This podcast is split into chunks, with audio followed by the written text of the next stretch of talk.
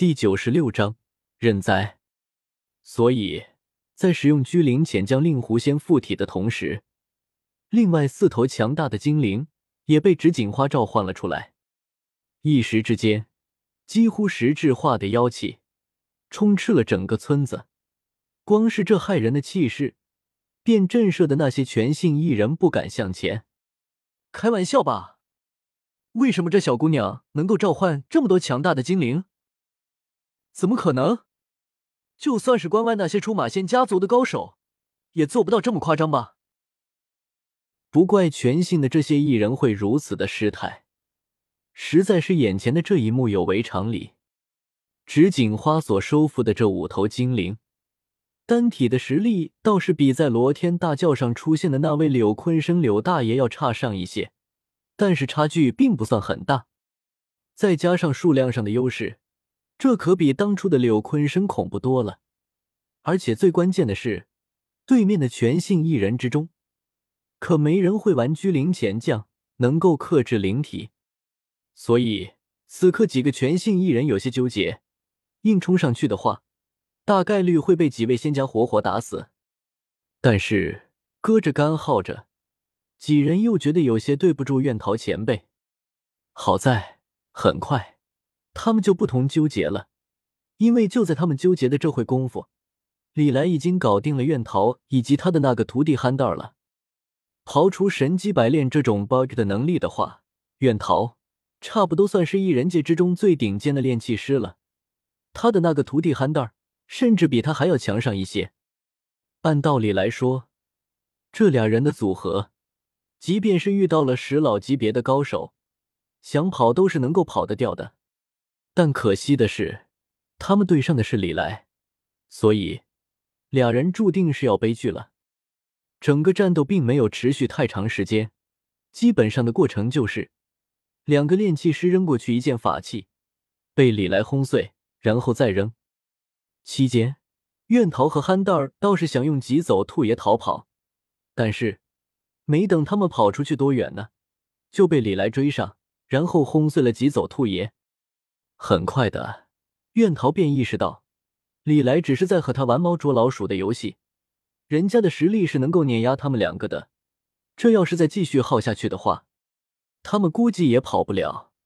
而且，他们费了这么大力气积累下来的这点法器，也要被全部毁掉。比起来一般的炼器师，汉代想要炼制法器的话，确实要容易很多。但是。却也无法像掌握了神机百炼的马仙红那般批量制造法器。真要是俩人的那点法器全部被李来给摧毁了的话，两个炼器师差不多也该悲愤到想要自杀了。所以没和李来僵持太长的时间，愿逃就不玩了，收回了自己剩下的几枚九龙子，然后臭着一张脸说道：“不打了，要杀要剐，随你便。”愿逃也是没办法。如果有其他的办法的话，老头子也不会摆出这样的姿态来。嘿，老院头，这就不玩了呀！而李来此刻则是一脸欠揍的表情，戏谑的看着院桃。对于李来而言，刚刚的这场战斗还真的只能算是完。比起两个月之前，他体内的五五了翻天覆地的变化，而且最重要的是。他已经掌握了不少一人之下世界的功法技能，再也不用担心手段过于单一的问题了。现在的李来放在一人之下，基本上那就是独孤求败了，也就是上限不明的老天师能够让李来忌惮一下，剩下的有一个算一个，在李来看来全都是垃圾。区区一只愿逃，那自然也是垃圾了，让他一只手。李来也能打死他。之所以没有把这老头子往死里面揍，那自然是李来心慈手软了。虽然说老院头得罪过他，但李来也不是那种睚眦必报的主，不至于为了这么一点小事就把人家老头子弄死。最多就是和老院头定下一个牢不可破的誓言，让老头子发挥一下余热，给自己做点贡献喽。接下来李来想做的事情。确实需要一些技艺高超的炼器师，马先红掌握了神机百炼，炼气技能自然不是一般的炼气师能比的。但是在经验上，还真不一定就比苑桃这种老资格的炼气师强。所以李来才会在之前的战斗之中手下留情，没有往死里面揍苑桃和憨德尔这对师徒。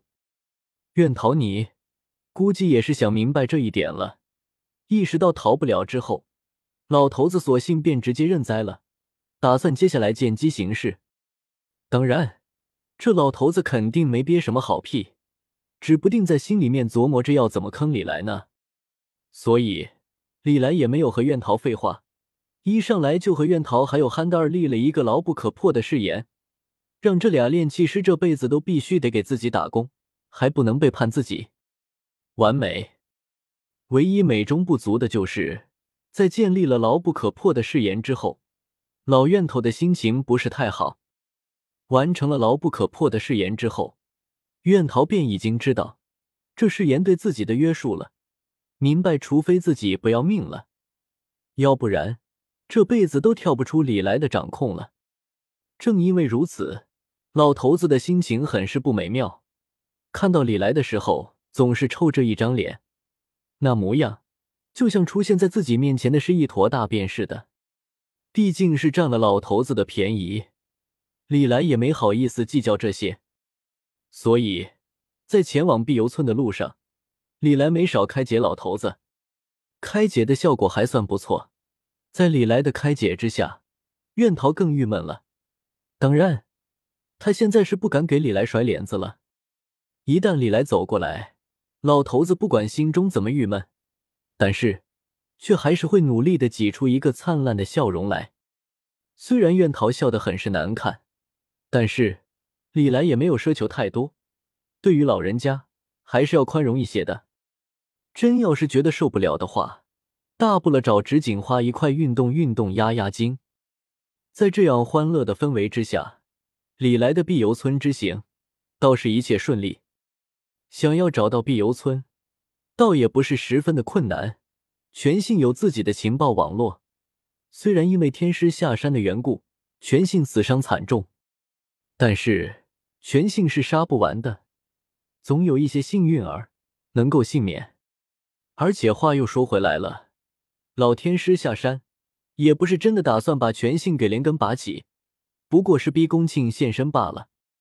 所以，利用全信提供的情报，李来一行人倒是顺利的找到了碧游村。